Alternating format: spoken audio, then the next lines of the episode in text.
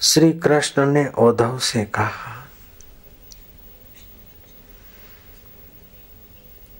और युधिष्ठर ने कृष्ण से पूछा कि देव माघ मास के कृष्ण पक्ष की शट तिल्ला एकादशी का महात्मा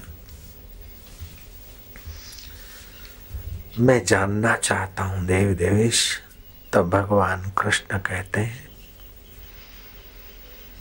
दालभ्य ऋषि से पुलस्त ने इसका महात्म्य वर्णन किया था। जीव को निरापद की प्राप्ति के लिए शट तिल्ला एकादशी का व्रत करना चाहिए। भगवान हरि का पूजन करना चाहिए।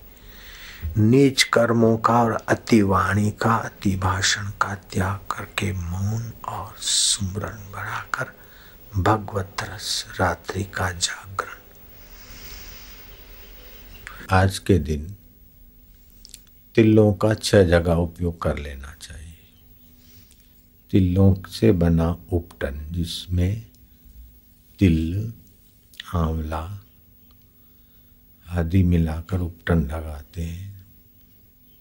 दूसरा है जल में तिल डालकर स्नान करना। तीसरा है पीने वाले जल में तिल डालकर पानी पीना।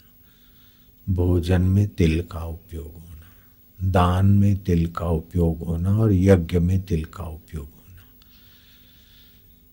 तिल हितकारी है और रात्रि को किसी भी पदार्थ में तिल का मिश्रण नहीं होना चाहिए, हानि करता है। दही और तिल रात्रि को नहीं खाना चाहिए। तिला एकादशी का उपवास जो करते हुए भी तिल मिश्रित